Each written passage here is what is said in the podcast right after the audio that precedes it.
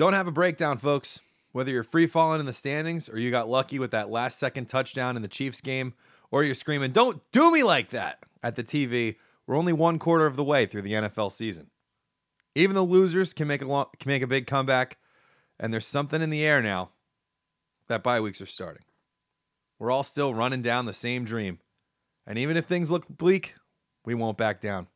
Let's run up the score.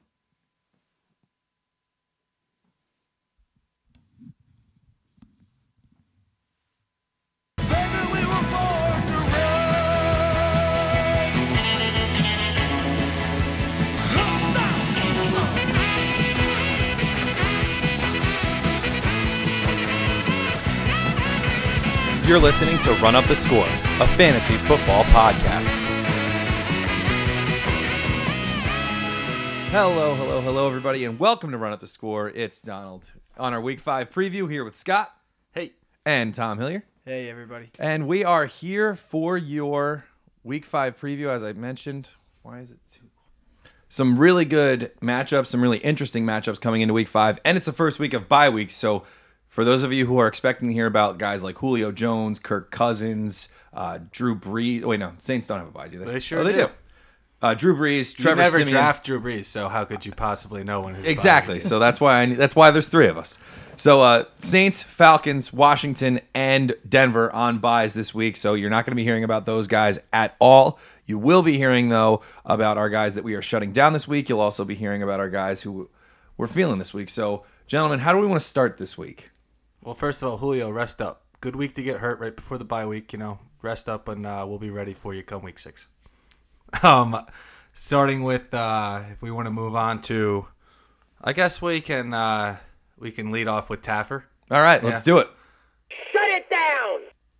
So Scotty, who are we shutting down with our quarterbacks right now? Tom's gonna be pissed about this one. I'm sorry, Tom, but I'm shutting down Andy Dalton. That's all right. I'm benching him where I got him as well. Okay. Um, you know, he's just facing. It's not even really about him. You know, I think that he's made a lot of progress over these past two weeks, especially with his new offensive coordinator. But it's really more toward the Bills' defense being one that I think you should avoid unless you have a really elite level quarterback. Um, it's kind of piggybacking. It, it looks very Siemian like how you shut down Siemian against the Bills after he had two really strong weeks in a row, and then the Bills come into town and. Uh, and kind of take him down. I kind of see the same thing going for Dalton. You know, he's probably going to throw a couple picks and you know maybe only like one touchdown. Yeah, I'm actually sitting Dalton for Tyrod in the leagues that I've got him. So where I've totally waited on quarterback, I'm sticking to everything that I've said. Yeah. And uh, I'm rolling with it. So Tom, who are you shutting down at quarterback then this week? I am shutting down Russell Wilson. Now, I understand that that's a hefty claim, um, especially after two really good weeks. He's been hot, yeah. He's been hot. So I'm just telling you the storyline of how it might go bad. So if you've got another good option, if you're one of those people with two solid quarterbacks, it might be worth a look at someone other than Russell Wilson this week. Russell Wilson career versus the Rams is five and five, which you really wouldn't expect given the Seahawks, you know, dynasty And how bad been the Rams were. and how bad the Rams have been. But the Rams have always had their number. It's a divisional game. Russell Wilson only has one game against the Rams with over two touchdowns, and very many with one or two picks. So it's a sloppy game. Yep. A lot of the time it's low scoring. The only time that he's thrown over or three or over, and it was three, was last year. Okay. So, you know, you have that recent issue where, you know, I don't hate starting Russell Wilson, but I'm just telling you that the possibility is a is a big one. On the roulette wheel of likely outcomes, roulette or Russell Wilson's um, faltering has a has a large market share. He's really been Roulette Wilson this year too. That's a really that's actually like you kind of backed into a great nickname for him. I have Russell Wilson in the league. My backup quarterback is Andrew Luck, so I have to roll him out. But Tom, I think you d- just convinced me like it's too much of a roulette wheel, and it's you know you basically got to hit double. You got to hit one of the greens to get a good game out of him against the Rams. So. You know, I'm I'm worried about him too, especially in uh, in season long, because like I said, I don't think a lot of people are going to have better options, especially with byes starting this week. I'm going Cam Newton, traveling to Detroit, uh, playing against a tough defense on the road. And this was before he made those comments about that to that female reporter in his press conference. Um, there's just no place in the world for that. Uh, just mocking a female reporter for asking him what I thought was a very legitimate question about Devin Funchess' increase in production. Um, you can check it out later if you want. I, it's pretty bad, but uh, but I don't like the I don't like the matchup. And you know, one good game against a defense that's letting up yards and points at a at an alarming rate already this season before Record he rolled into town. level, yeah. yeah, it's just not. You know, Detroit's a better matchup than New England's defense is right now. So I'm I'm benching Cam and I'm still rolling out the uh, Lions defense where I have them. Yeah, what's scarier than someone who is playing bad is someone who's playing wildly inconsistent, right? Yep. So if you roll him out every week, you might rack up some L's, which is Yeah. what we're trying to avoid ultimately here. So as encouraging as last week was, I agree, Don. It's you're you're not going to feel confident starting him this week, no matter what. So once again, if you've got another option, I'd look at it. It's tough because He all of the guys me when I shut him down last week. So Yeah. just gonna stay quiet. but let you guys I don't talk. think we were alone in that. Um, the problem is, is all the quarterbacks on bye right now. You know, Right. um, even the Siemians, Drew Brees, uh, Cousins. Cousins, you know, Ryan. Ryan. This is like Those Derek starters. Carr's hurt. Exactly, those are- hurt. Exactly. So while we're saying, you know, you could do better than these guys, hopefully someone's available, like the guys we're going to bring up on the other side of the coin. But for now, I guess we'll get to the other positions of the uh, the shutter downs. Yeah, so Tom, let's go to uh, your running back because you just switched, so I don't want to give you more time to overthink this one. So who's your shut it down running back right now? All right. So the running back that I'm really afraid of this week, in a funny way, is Duke Johnson, because for once, we're seeing the Browns are favored to win a game. this is the first time that game script might actually work against Duke Johnson that we've seen in a long, long time. They're playing the Jets and they're home. So, provided they can be a home team, Myles Garrett coming back this week. He tweeted it out in a foreign language. So, you know, I guess it's confirmed that he's coming back. Someone else confirmed it, not us. Google Translate confirms that he's back. So hopefully, you know, the the Browns can start to pick something up, put stuff together. The Jets are still a soft opponent in my eyes. They're playing well, but the Browns at home have an opportunity to do something good. If the game is tight, it's not Duke Johnson. Most of Duke Johnson's, a staggering amount of Duke Johnson's points have come with them trailing by over 7 points right. and I just don't see them trailing by that large of a number. I think if you had to start Duke Johnson, you'd be all right. But I'm really saying that I think this is going to be the first time you see Isaiah Crowell's um, the what the plan was for him start to take into effect, and Duke Johnson kind of fall by the wayside a little bit this week. I'm serving uh, my second episode of a two episode sentence of loving the Jets, so I got to just say I can't believe the Jets aren't favored to win this game.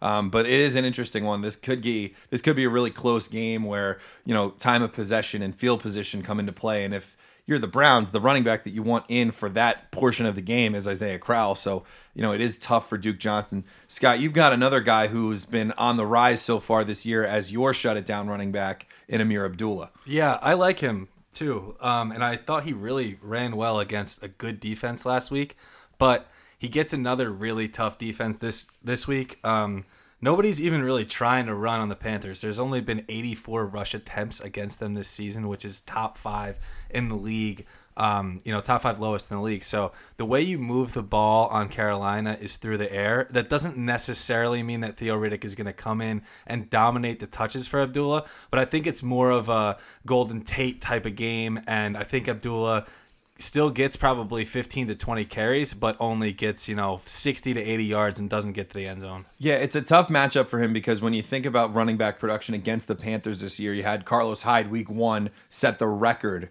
for um his, or set his career high for most catches. You know, Shady McCoy really only did his work against the um the Panthers out of the back, catching out of the backfield. Right. Alvin Kamara was the Saints running back to produce against them, and the Patriots kind of were patrioting and had Dion Lewis score. So it's a they're a really tough defense to get running back production from. So I think you're right with the Abdullah call. Yeah, I think he'll be good for the rest of the year, but you know, this is one week that Taffer's going to have to shut him down. This is an interesting game though because if I feel like if Abdullah produces again against a second tough defense in a row and dominates the touches, I think we can kind of put him in the he's for real category. Yeah, and it should be noted that last week he had more targets than Theo Riddick. So if that is something that continues, which is something that I expect to not continue, Yeah, but if it does, then that's you know that's that's something to care about big time. for sure. We're moving on to my shut it down running back, and I've got Melvin Gordon, which hurts because he's uh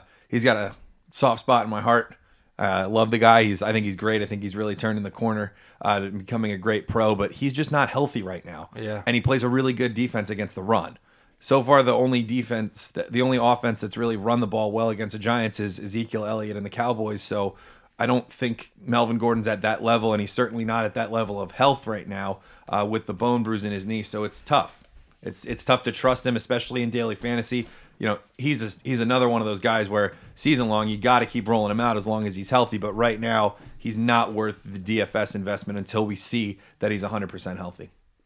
I think you're right. Um, I think that there's, you know, the only thing is, is there's a really good chance he he crosses the painted line into the end zone, which could kind of nuke your prediction. But I agree, his his yards per carry have been way down, and he's not getting the targets because they don't want him getting banged up. I I guess. I mean, if they're willing to give him carries, I don't understand why they're not willing to target him in the pass game. But you know, they're, they're not doing it, so you have to take that for what it's worth. Do you see Scott a possibility where he's more susceptible to hits in that knee out of the backfield than in the ground game?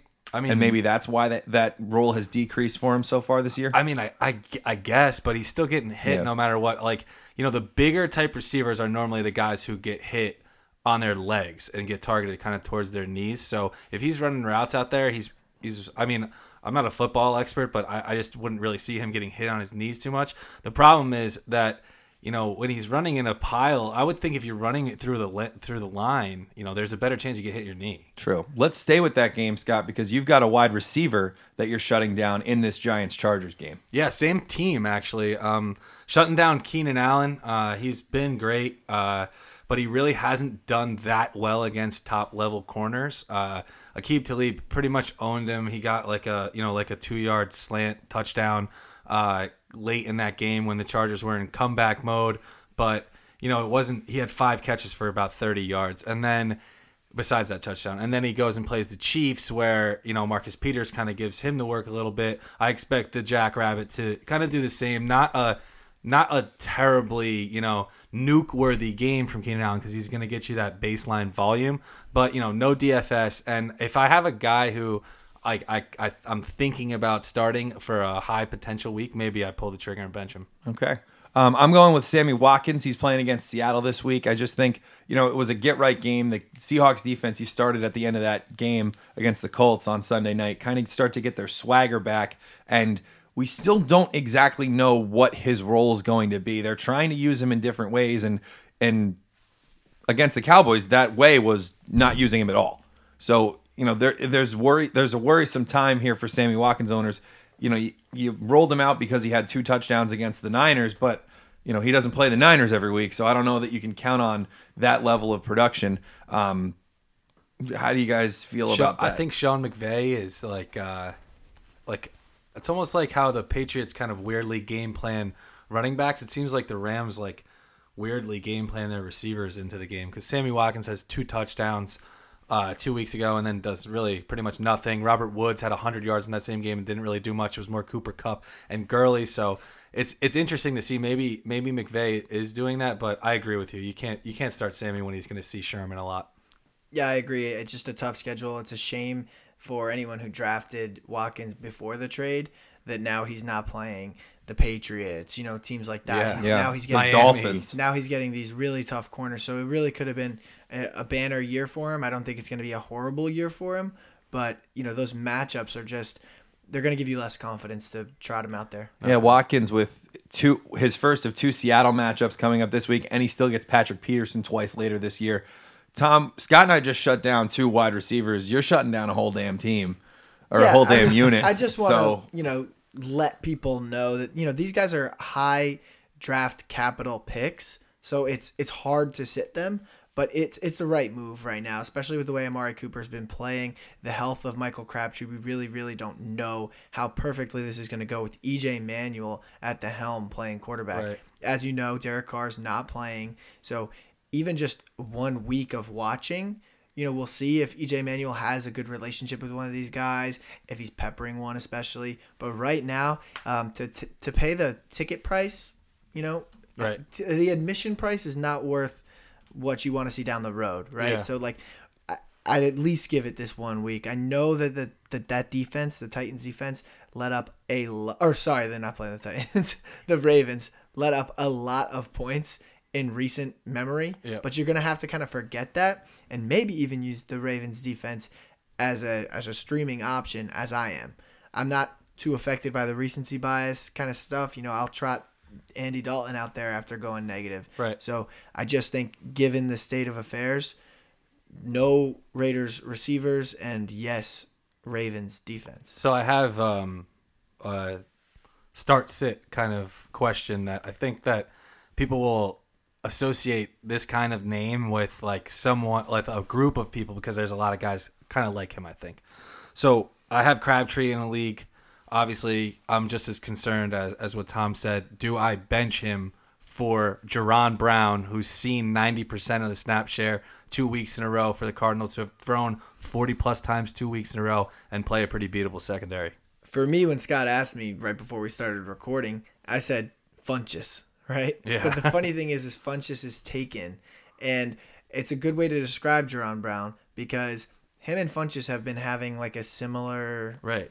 I mean, even right like now. a Tyrell Williams. I their market is share is very much the same in their offense right now. Right. So to me, it actually does make sense to go Jaron Brown. I think there's other guys, you know, maybe like the Amendolas, anyone, if they're out there, like if you could start someone on the Patriots, I would go ahead and do that. But it's scary to play Jaron Brown. But I mean, you got to admit, when you play someone like that, it's also very fun when it works out. yeah, it's it's more of a throw in the dark than you'd like, especially in a in a pivotal week five. A lot of two and two teams hoping to go three and two this week.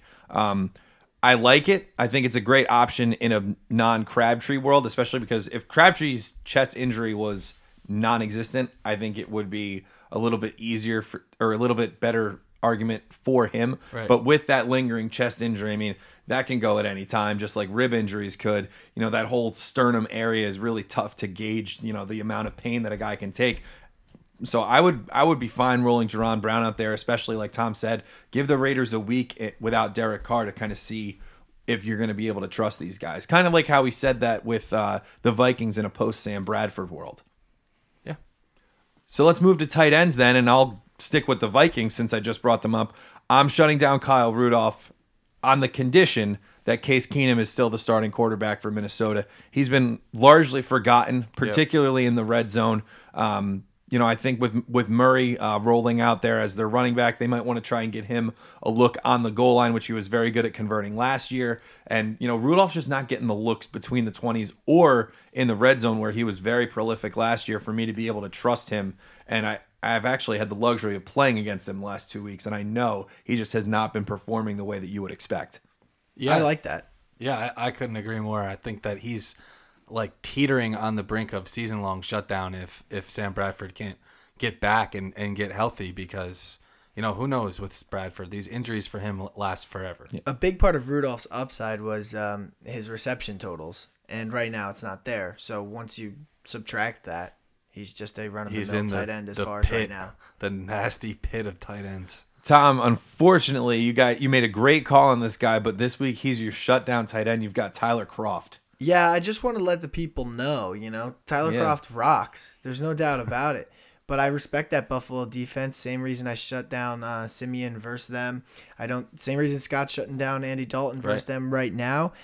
It's not a great matchup, um, and I don't expect Tyler Kroft to go off like that every week. It's something that I try to, uh, I try to beat over the head that the tight end versus the Browns is often very successful unless they're Jack Doyle, which is just still puzzling to me. but you know, I've I've got my excuses for that, and uh, I just don't think that Tyler Kroft is going to be like this uh, waiver wire hero. You know, which is why we didn't really bring him up as much on Tuesday. Yeah, it was a it was a Browns week for him. for sure. I agree. Scott, we're moving to your tight end, a guy that, you know, a lot of people I think were surprised by in the early weeks, and now his production has kind of regressed back to what we had thought that it would be. You've got Jason Witten. Yeah, I mean, he just doesn't have target volume anymore. He Yeah. had like 25 targets or 24 targets over the first uh, two weeks, and he's seen like six over the next two. Uh, it's interesting, you know, they've been on TV, so I've been watching the games, and I guess he's been, you know, it seems like he's been blocking more recently, but either way, he's not getting the target share, and the Packers have been incredible against tight ends this year. They haven't allowed one to go over 45 receiving yards yet. So, Jason Witten, keep him on your bench this week. All right. From our guys that we're shutting down to a guy, to guys that we just have a great feeling about. Scott, can you feel it? I can feel it. I can feel it down in my plums. All right, let's get to our plum picks for this week, and I'm gonna start because we were talking about roulette, and I'm riding uh I'm riding a hot hand in a dice game. Scott, you had Jacoby Brissett as your plum pick quarterback. He's my plum pick quarterback against the 49ers this week. Nice. Never love leave it. the table when you're on a heater. Absolutely Well, not. I didn't pick Brissett last week, so just to be clear, weeks it was ago. two weeks ago. But um, I think it's a good call. I think that that game, I'm like really interested in. Uh, If I have guys in that game, I'm gonna start them. All right, For sure. Scotty, how about yours? My plum pick quarterback has his little taste of revenge after being let go from the team he's playing. It's Josh McCown, Jets quarterback, baby, I can't believe this. and Hey, versus the Browns. The Browns Let's have go. sneakily been pretty good against running backs this year, which means the man is going to have to stand back there and sling the ball probably 30 times. And if you're able to do that 30 times against this Browns defense, our boy Robbie Anderson's getting loose for one deep one. Our boy Austin Seferian Jenkins is getting loose for a touchdown of his own. Who we'll get to. And then I think Bilal Powell, you know, maybe catches one of those screens that Gio Bernard caught, and like nobody from the Browns was within 20 yards of him, and he just walks straight in the end zone from 40 yards. I see something like that kind of going on. Josh McCown, 250 and three touchdowns this week. All right, Tom, And- you're cracking at the bit to give us your plum pick quarterback, so let's get to it. Well, totally worth mentioning the McCown, great uh, FanDuel DraftKings guy this week. He's gonna Right. be he's gonna be dirt cheap.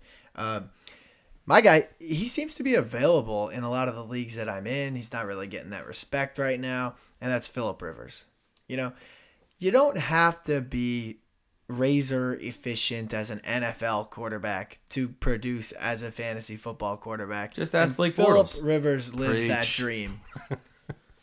Uh, he's playing the Giants, who we've mentioned has have some struggles versus the tight end. They continued last week with my boy Cameron Brate, That's right. and now they're facing a team who has two very good tight ends. So if they can't handle one, they certainly can't handle two of this caliber. I think that we mentioned Keenan Allen might struggle a little bit with Janoris Jenkins, right?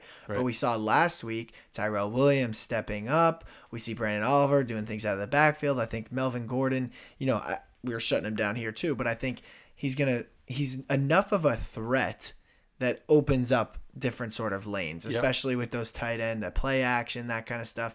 Philip Rivers can throw a pick here and he'll still have a great day. He could throw two the- and still have a great which day. Which is the hallmark of Philip Rivers. I think that this is a great week for him. I'm personally still deciding on whether the roulette wheel tips enough that I'm starting him over Russell Wilson. All right. The final verdict that'll come out on Twitter at HillierFF. I'm Nice still very much pacing up and down the room about that one. but I, I am leaning that way. I, I really think this is a week where he can shine. Definitely past that 20 point mark for the first time in the season. Last week, 19.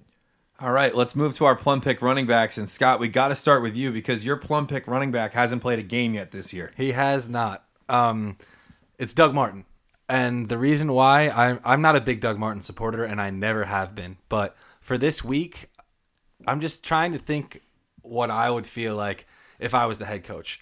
And I have this guy who has been out the first four weeks of this season. You know, he hasn't really been here, but he knows my playbook very well. And Played in preseason. played in preseason and looked great in the preseason. And, you know, there hasn't been any setbacks that are noteworthy. So you have to assume that Doug Martin is, by all accounts, 100% ready to rock, as fresh as you can be.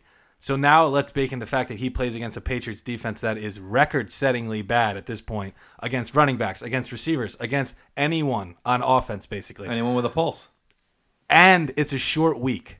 So you have that baked into, you know, Jacquizz Rodgers seeing a lot of work last week and and Charles Sims getting work in the pass game. These these running backs are not going to be as fresh as they would be if they had a full week of rest and Doug Martin has a month of rest. So I think he's going to step in and and get like 15 touches but be really effective and score. Yeah, Doug Martin, not the picture of consistency over a career, but I can totally see what you're saying. The only downside is that he hasn't really been practicing with the team. And by hasn't really, I mean he couldn't because he was Right. suspended. But like you said, he knows the playbook. He played well in preseason. He's going to be fresh. So that short week, as much as it is a constraint, is also a tempting bit of information. And Yeah. I do like it. I like him over Latavius Murray this week. I like him over a lot of guys that people are really excited about, even though the the hype is a little quiet on this one because there's not much in the news. And that's almost a good thing, especially for Doug Martin. He Yeah. had that phantom benching uh, week 16, which really might have set some people back in their championship runs. Um, but I like the Doug Martin call because we talked about this a couple of weeks ago.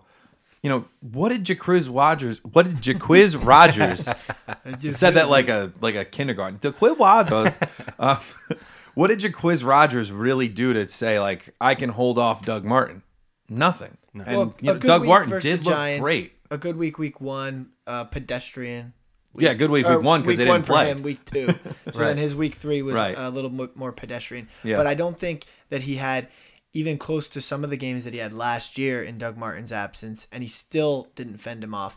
Body type wise, he's just not the um, the bell cow back Yeah. frame. It's it's not going to work over the course of sixteen. He's not a muscle hamster. He's not the muscle hamster That's right. like Dougie. So from a guy that has not played a game yet this year to a guy who's played every game from every year since like 1979, Tom, you got a veteran as your plum pick running back. Yeah, I'm gonna go with Frank Gore here. I was thinking about doing Jay Ajayi, but I'll talk about him in, in the in the actual games uh, rundown. Frank Gore deserves it. You know, I feel it in my plums. He deserves everything. He deserves it all. So you know, Frank Gore for president. I can't I can't take it out from under him. I know he's really excited that I was gonna give him the plum pick this week. He's Oh, yeah. listening. He's a big No fan. doubt. Just kidding. Um, but he's he's facing the 49ers, and it's just your your weekly reminder to load him up versus the 49ers. Revenge game too, Revenge baby. game. You know we're not going to forget that. And the running back position just slaughters them. Yep. You know, if you even wanted to throw, you know, the Marlon Macks of the world out there, if he's perfectly healthy, go right ahead. But it's a Frank Gore game. It's going to be a Frank Gore show. If they're on the one yard line, they want Frank Gore to get the plunge versus that team this week. And they absolutely do. Frank Gore is capable of very many things. In half point PPR scoring, he hasn't even broken the, the double digit threshold more than once, but he's another guy teetering at that nine column. I think here you go. This is a week for him. This is a good one. This is the reason that we asked you to draft this guy. He's very good with the right matchup. He's as good as anyone. Yep. Luck resumed practice as of I think today or yesterday. So the Colts So, are feeling yeah. happy. Yeah, an inspired Colts bunch. Uh, my plum pick running back is Lamar Miller. Uh, the Chiefs have been v- like a very sneaky, like bend but don't break type of defense. Oh And- yeah, I don't even know how sneaky that is. That's kind of like their philosophy. yeah. And you know who else had that kind of philosophy so far this year? The Tennessee Titans. And when Hurricane Deshaun comes in, Woo. yeah, that was a tough Texas Not- reference. no, yeah, yeah. Not, not, not my best call. Sorry about that. Wow. Um, but anyway, um, you know, the Houston offense looks great. It looks like Watson's kind of unlocked something in that offense. And uh, Lamar Miller, we saw how much he reaped the benefits of it against Tennessee. And I think it's going to be the same thing against Kansas City. You know, they're coming off a short week. They're coming off a very, you know, weird game. Um, you know, the the backdoor cover of the of the uh, fumble return touchdown, which we didn't even talk about, that probably swung so many people's matchups. Yeah. Um, so you know, just a lot of uh, a lot working against Kansas City, and you know the defense. I mean, they've made plays Besides when they've had they to lose. Yeah. Besides the fact that they haven't lost, but you know, the Titans kind of were like that too. Like they weren't playing that well, didn't won two games in a row, and then Houston came in and demolished them.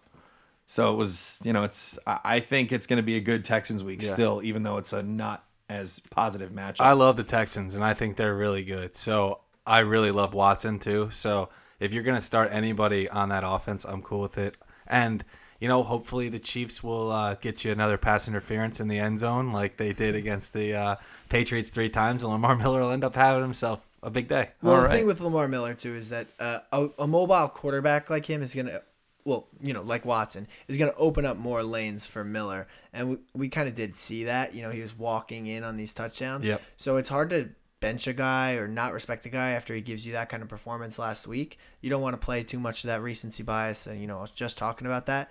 But you know, hard not to when when that guy gives you those kind of numbers, and the new formula is what's leading to it. So welcome to the new formula. Hopefully, And I got to be honest, I really need a good Lamar Miller week for the Internet Celeb League. So that's kind of informing me. Uh, Tom, you're in love with the Colts Niners matchup. Pierre Garcon is your plum pick wide receiver. I love it. I, I think Pierre Garcon is going to be a great pick this week. We're a few weeks removed from his reception bonanza. because- game. I'm going to get to it, Scott. Stealing my revenge I game. can't, I can't help myself. I love him. Um, but we're a few weeks removed from his reception bonanza, you know, burst out onto the fantasy scene. And uh, in the meantime, he's had some tough matchups, right? So I've been kind of waiting and waiting and waiting to use him now this week. I'm using him where I've got him. He's getting in my lineup. eh, You know, I, you start Antonio Brown and Pierre Garcon this week. You know what I mean? Like I have a lineup that looks like that, Right. even though I've got Alshon Jeffery. Right. You see what I'm saying? Yeah, I, I like uh, I like the purchase of Garcon in uh, daily as well. I think he's he could easily have a big day. Yeah, DraftKings over FanDuel with the full PPR, of course, for Yeah. me as a preference. But um, Marquise Goodwin dealing with a concussion, so another guy, a, a receiving option that's going to be gone from that scheme.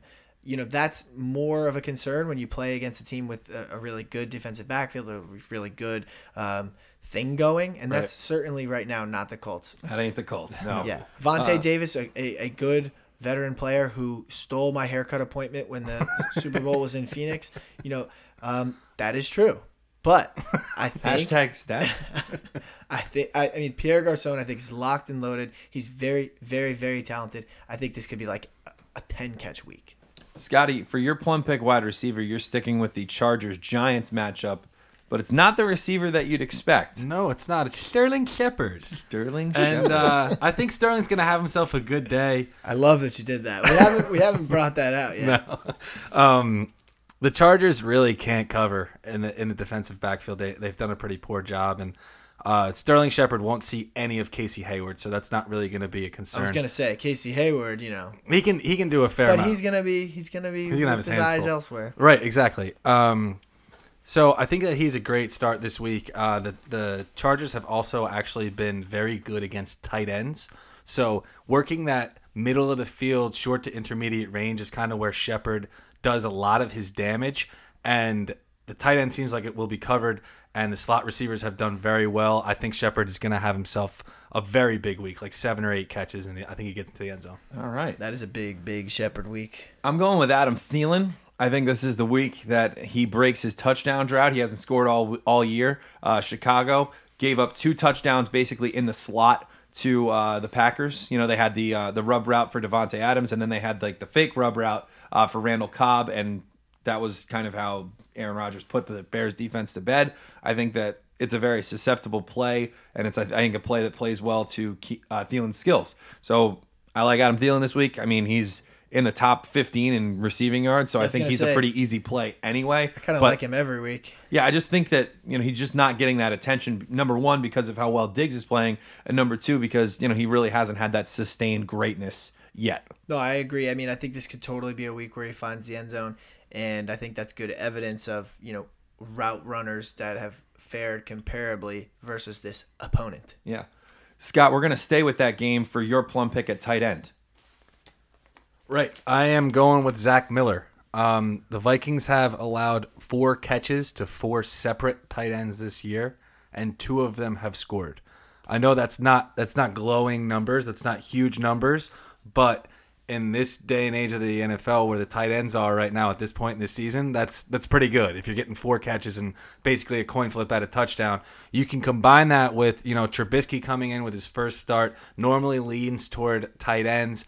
The Bears have no receivers, so he's really their best patch catcher outside of Tarik Cohen. I think he can, you know, give you like six catches, and, and he's got as good a chance to get in the end zone as any one of these other, you know, tight ends you want to reel off the list. Yeah, and there's a lot that are unavailable this week as well. So it's a it's a thin week, which I'll take a segue here. Brings me to Don's Yeah. Because it's a thin week, and uh, Don's I think is a is a touchdown play here as well. This is a touchdown or bust play. It's Antonio Gates. Um, you know, all of these, basically every noteworthy tight end that's played against the Giants this year, including your Jason Witten, Cameron Brate, and OJ Howard last week. Every notable tight end that's played against the Giants has scored against them. I think it's Eric not Ebron. unle- it's not impossible that Rivers, Tom's plum pick quarterback, gets a touchdown to Gates and Hunter Henry, but I wasn't feeling it enough to put them both in my plum picks. I didn't have a pair of plums this week. So Well, you, it was so you- cool because like you're saying this is more like a uh, oh crap Jack Doyle has a concussion he's not going to get out of con- concussion protocol who can I turn to my waiver wire's depleted oh old faithful Antonio Gates Did you guys it know he played basketball in college? I don't think people bring that up enough. all right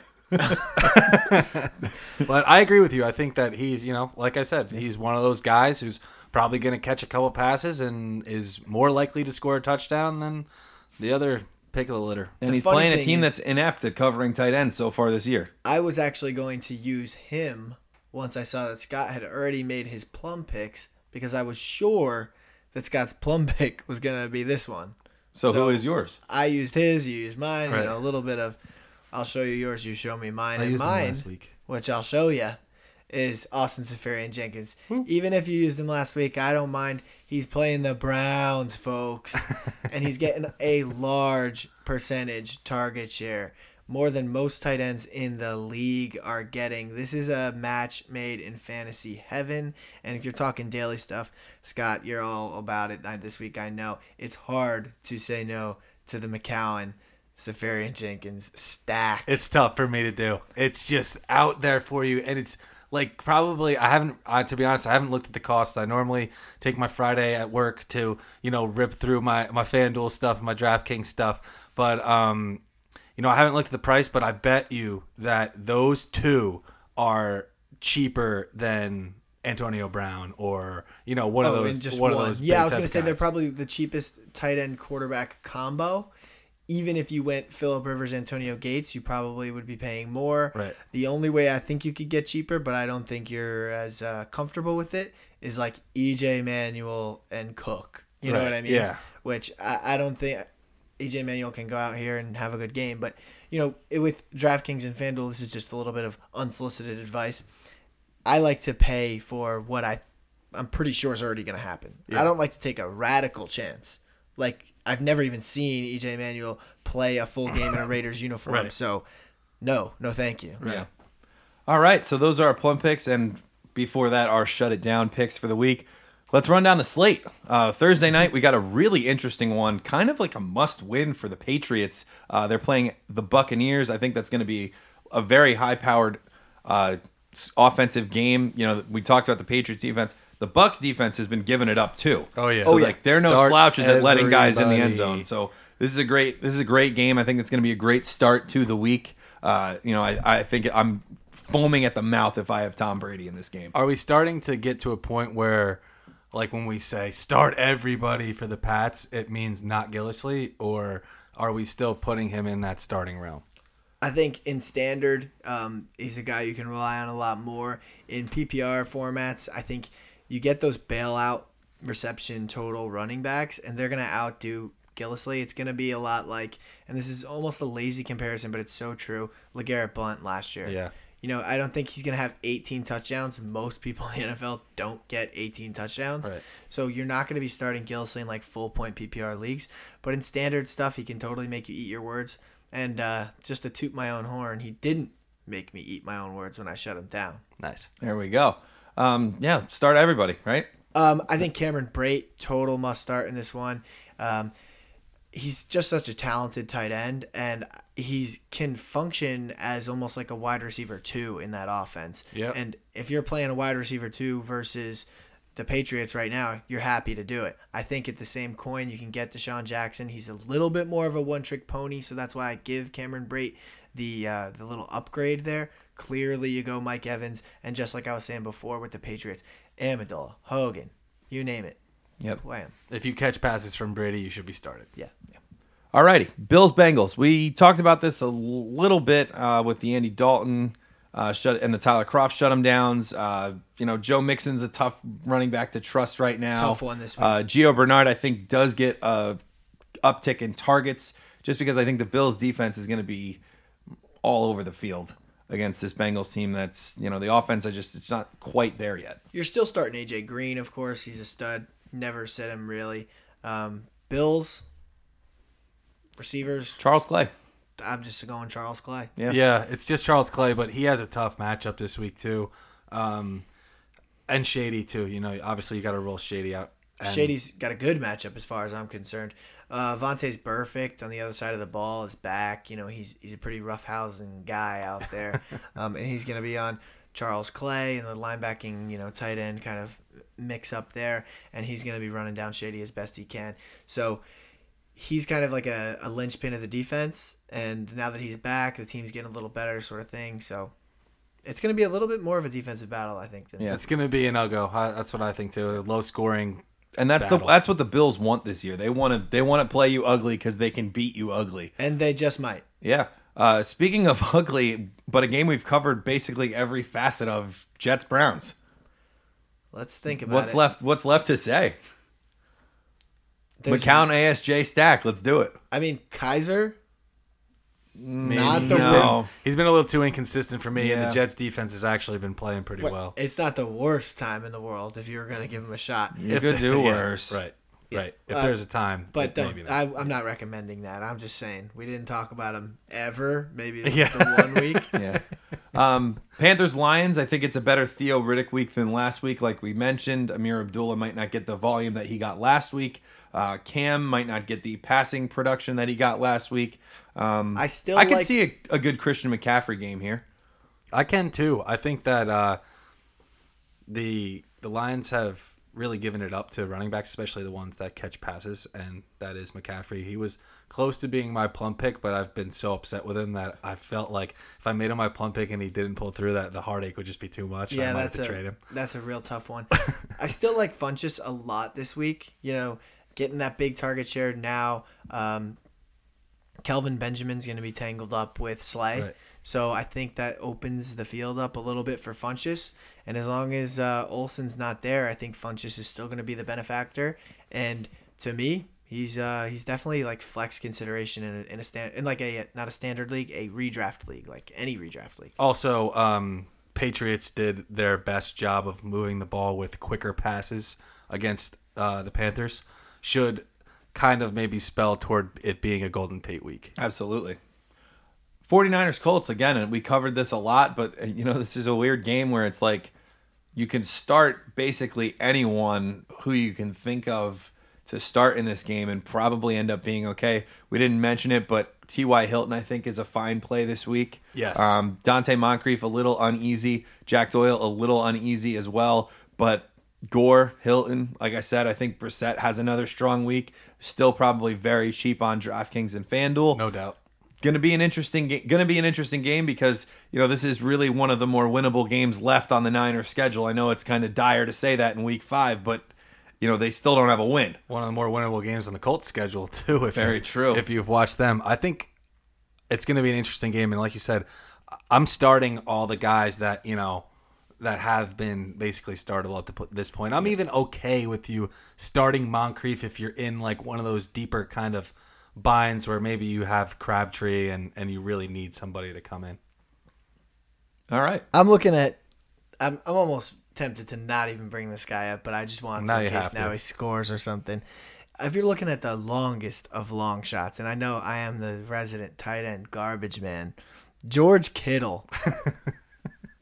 He's been getting a few Yeah. targets. No, he's been getting here work. and there. Yeah. That the Colts are not very good against the tight end. They're a little bit better against your standard receiver. Obviously, I like Pierre Garcon a lot this week, but with Marquise Goodwin out, Right. there's another there's room for someone else to get some catches, especially if Garcon doesn't live up to the T Hills promise.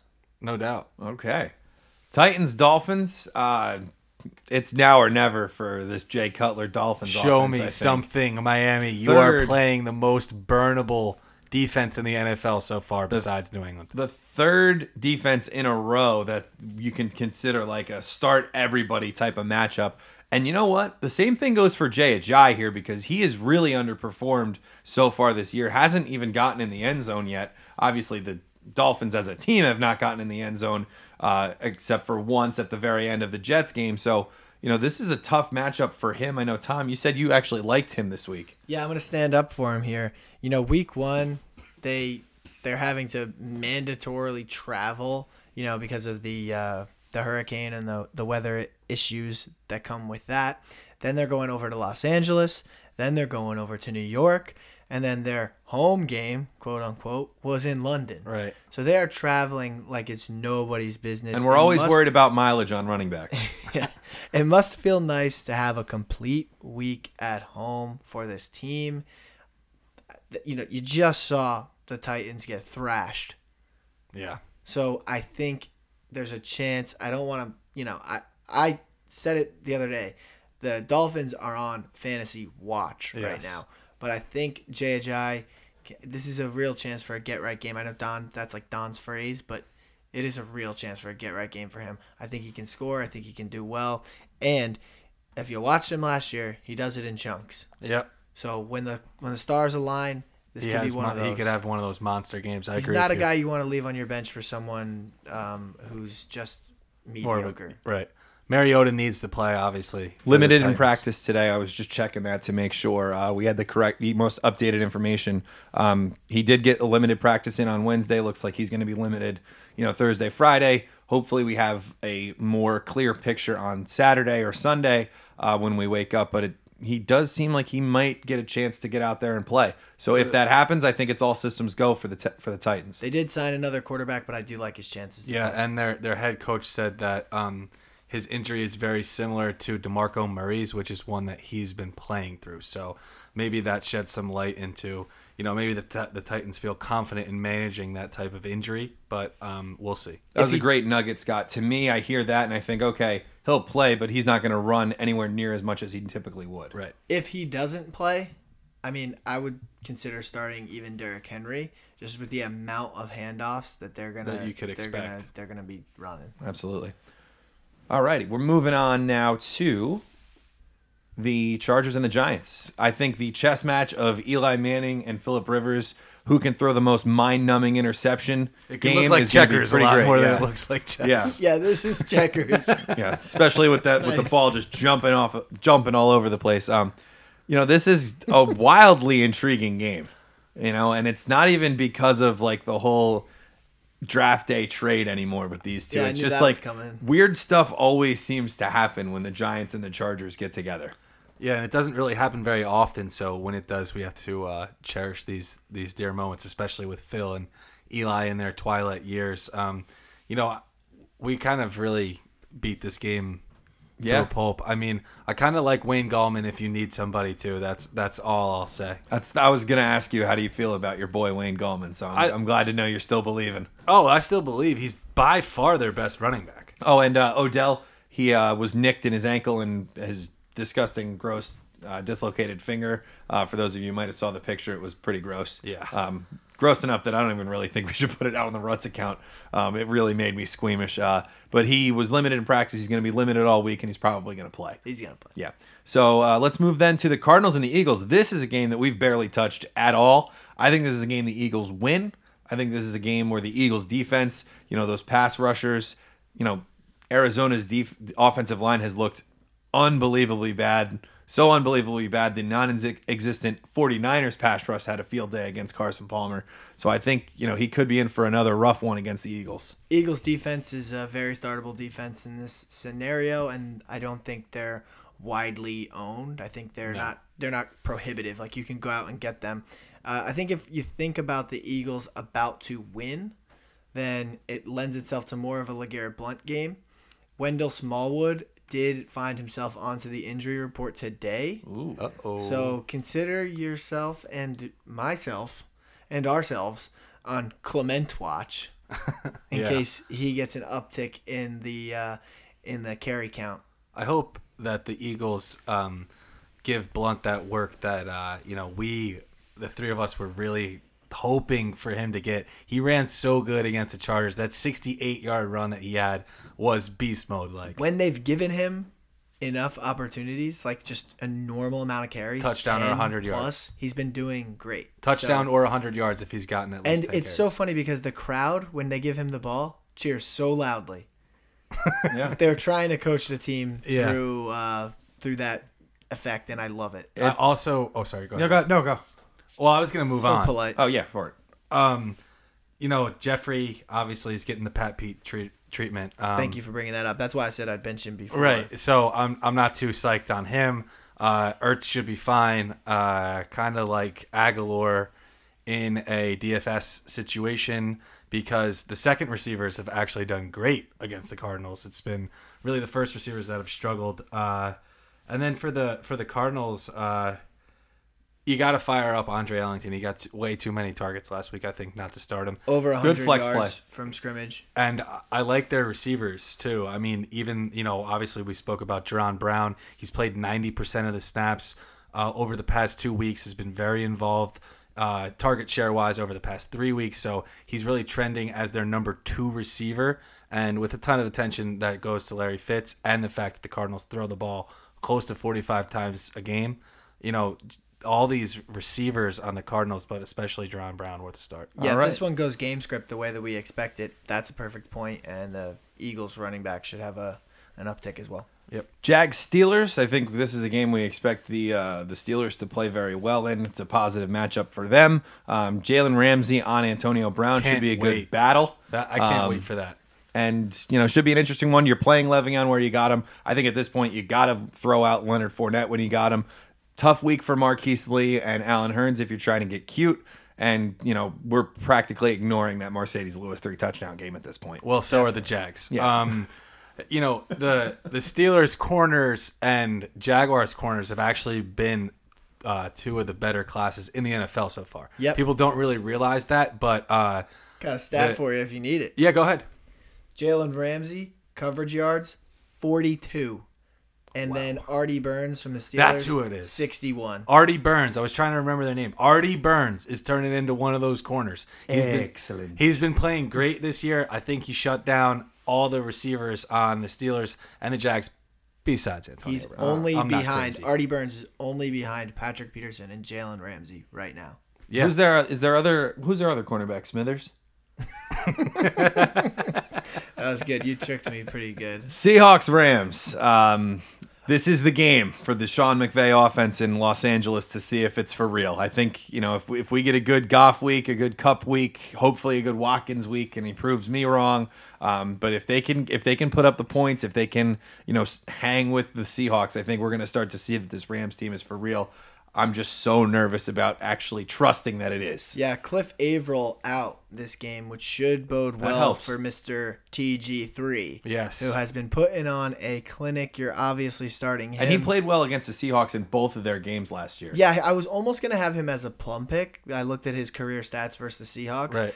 And when you, they're not jump off the page because they're versus the Seahawks, but they're above is? average versus the Seahawks, right? Ag- with a horrible team last year. Yeah, and it goes back to that five and five record um, that they've had since the start of Russell Wilson's career over there, and it's just a it's just one of those strange NFL coincidences that they play him tough. It's more of a uh, shout out to him, but Greg the Leg, I started him in FanDuel last week, and he helped me beat Tom with an absolutely amazing performance. I think you could start him again this week. Uh, Seahawks D is pretty good, so I think Greg the Leg, you know, he'll be teeing up a couple 40 yarders again this week. And yeah, if you Scott want to got first, I got second. And if you want to participate in the Blair Walsh project, you can, but that is a wicked and wild ride if you're trusting his legs Sure is. at this point. Ravens Raiders. Uh, Godspeed, EJ Manuel. We're going to need you, uh, Yeah. especially if Carr is going to be closer to that six week time frame than the two week time frame that the team gave out uh, right after we recorded on Monday. Got to be scared for everybody in Oakland, but he has the, you know, EJ Manuel's never, pl- here's my case for him. EJ Manuel played on the Bills. He didn't have LeSean, or I'm sorry, LeSean McCoy. He did have LeSean McCoy.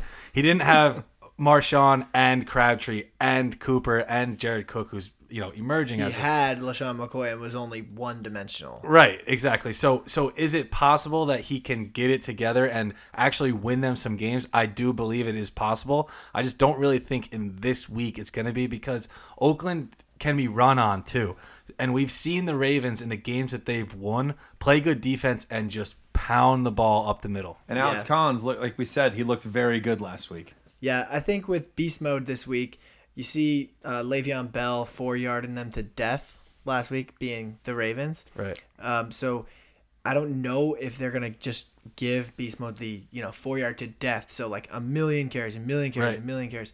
What you're looking for there is the is the plunge, the one yard Right. plunge. So in standard leagues, I can see it um, because you know the the total the point total for Le'Veon Bell and running backs against them has been pretty decent. How do you feel about I I have it written on my notes. How do you feel about a Jalen Richard DFS play? No. I mean, I actually like it. Um, He's it- going to be involved. He's dirt cheap. He's going to catch passes. Yeah, I like it, and only in like DraftKings where there's the three wide receivers and then a flex, and, Right. You know that contest we play in every week.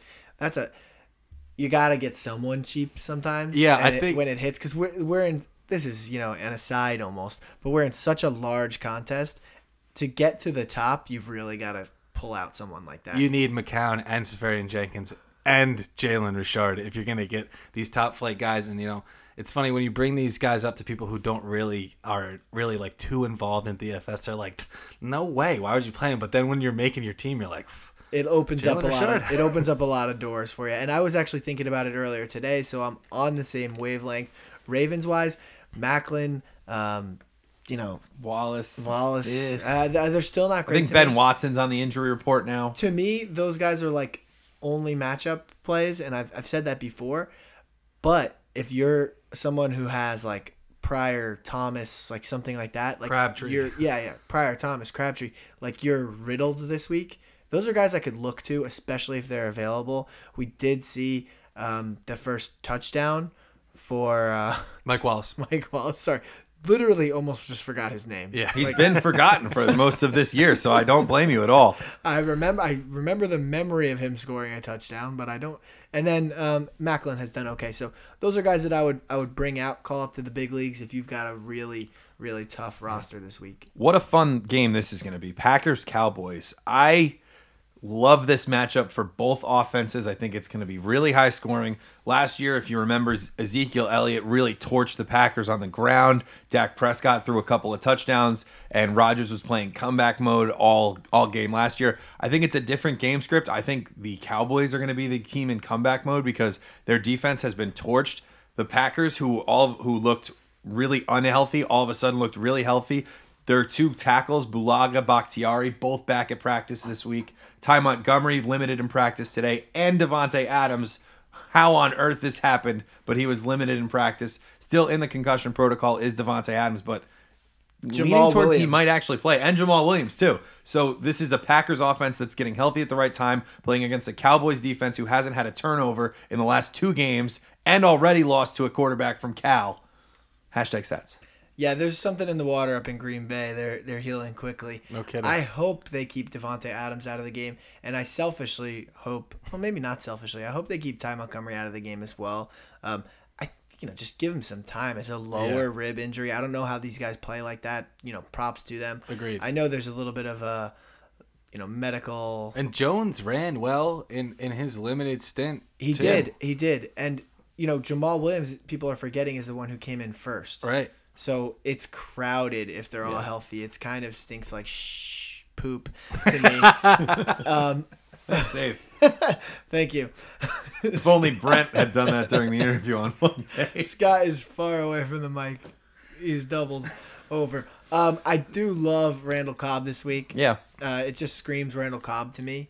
You know, it's it's that fast guys who have who have had a real success versus the the the Dallas defense, and of course Jordy, you're gonna start him every week. So I'm a little bit afraid of the backfield this week. Where I have Ty Montgomery, I'm really not gonna play him, uh, even if he is active, because that can kind of Get scary. yeah, it, it can goose egg you. It can one, two point you, and you'd be better off playing almost anyone. So the Packers, for the most part, you send him out there. And another thing to monitor if the Packers jump out to a big lead early, like I kind of think that they might, they might sit, they might play Davante Adams and then pull him and play Davante or play Ty Montgomery and pull him too to kind of preserve them and get them ready for next week. Again, Packers coming off a ten day bye, they can get their guys even more time if they take a big lead and hold it in this game. I'd be surprised if they if they took a big lead on Dallas. I know Dallas' defense isn't great by any stretch of the imagination, but their Neither offense is is getting better every week. Yeah, so I think I think we're looking at another. Like you said, I, I agree with you that game script where it seems like the Cowboys will be the team that's coming back, but I do think that it will be high scoring like it was last year. I, I like uh, Terrance Williams or Brice Butler as deep daily fantasy throws too. Sunday night's game, Chiefs Texans. This game could eas- as easily be in the 30s as it is in the teens. Um, I think the Chiefs want it to be closer to the teens. Obviously, the Texans, with the way their offense looked, are looking to keep it in the 30s. Um, this is a really interesting game. I'm not afraid of starting Deshaun Watson this week, though.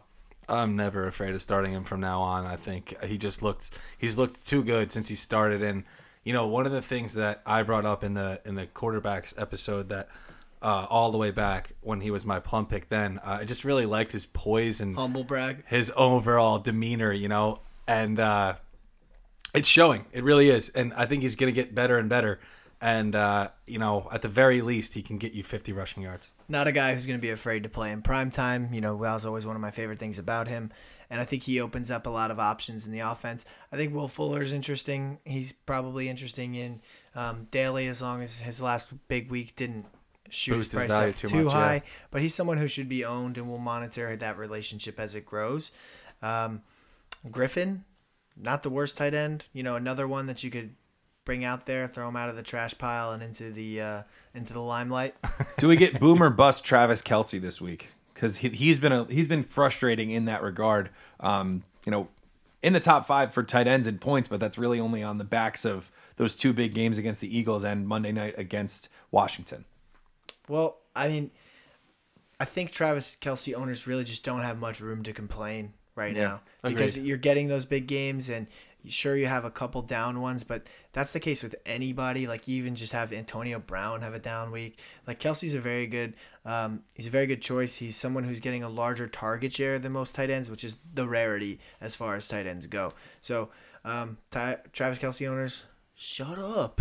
and when he has when he has a big week, like relative to who he's playing against, like last week, unless he was playing against like Gronk or someone like Yeah. at the very top, he's dominating that matchup for you. So you know, just sit tight. I think that Kelce, I'm pretty sure he actually has had some pretty big games against the Texans in the past. So Yes, actually, he has. He had, um, I think it was like three years ago, he had two touchdowns in the opener against the Texans, and I think in the playoff game that they played against each other uh, in one of the last few years, he had two touchdowns in that game as well. So I'll say that that he's probably going to have a pretty good game this week. I love giving out Travis Kelce stats. So here's one more. He has eight 100 yard receiving games since I think it's like week nine of last year. The only player who has more, Julio Jones. Hashtag stats. The Monday night game is Vikings Bears. We talked about it. Mitch Trubisky's debut. We love the uh, Chicago ground game. Cohen and Howard. I think you can still start with confidence. Scott, you're feeling Zach Miller this week. I think you did a great job convincing us and our listeners that they can trust him, especially in a daily fantasy where he's going to be cheaper. For the Vikings, I'm rolling out everybody. Vikings D as well. Yeah, might as well. Take a shot against the rookie. Jordan Howard is worth a start. Uh, last year, he went wild against the Vikings in his only two games against them. I think that, you know, there will obviously be a lot more attention on him, but Ameer Abdullah just had a career day against the Vikings, so they can be run on. And I'm telling you, I don't have the stats written down, but Jordan Howard went nuts against them. We'll have to throw that out on. Twitter account. I don't hate Tarik Cohen, obviously here either. You know, I just don't think he's going to score. Well, uh, in the PPR formats, you know, that's the kind of guy I like because he's bailing you out on the receptions, and the fact is that he could score. Right. So it it kind of weighs the same. Um, you know, they have that good front. They have the good uh, deep ball guys. You know, Xavier Rhodes, Right. defensive backs. So those are the kind of guys I like in those kind of matchups where he can kind of exploit the middle. Yep. And I think Zach Miller is much of the same. The receiving running backs and the tight ends kind of play that same area of the field Right. sometimes. So I think we're in more of agreement than we think. Definitely.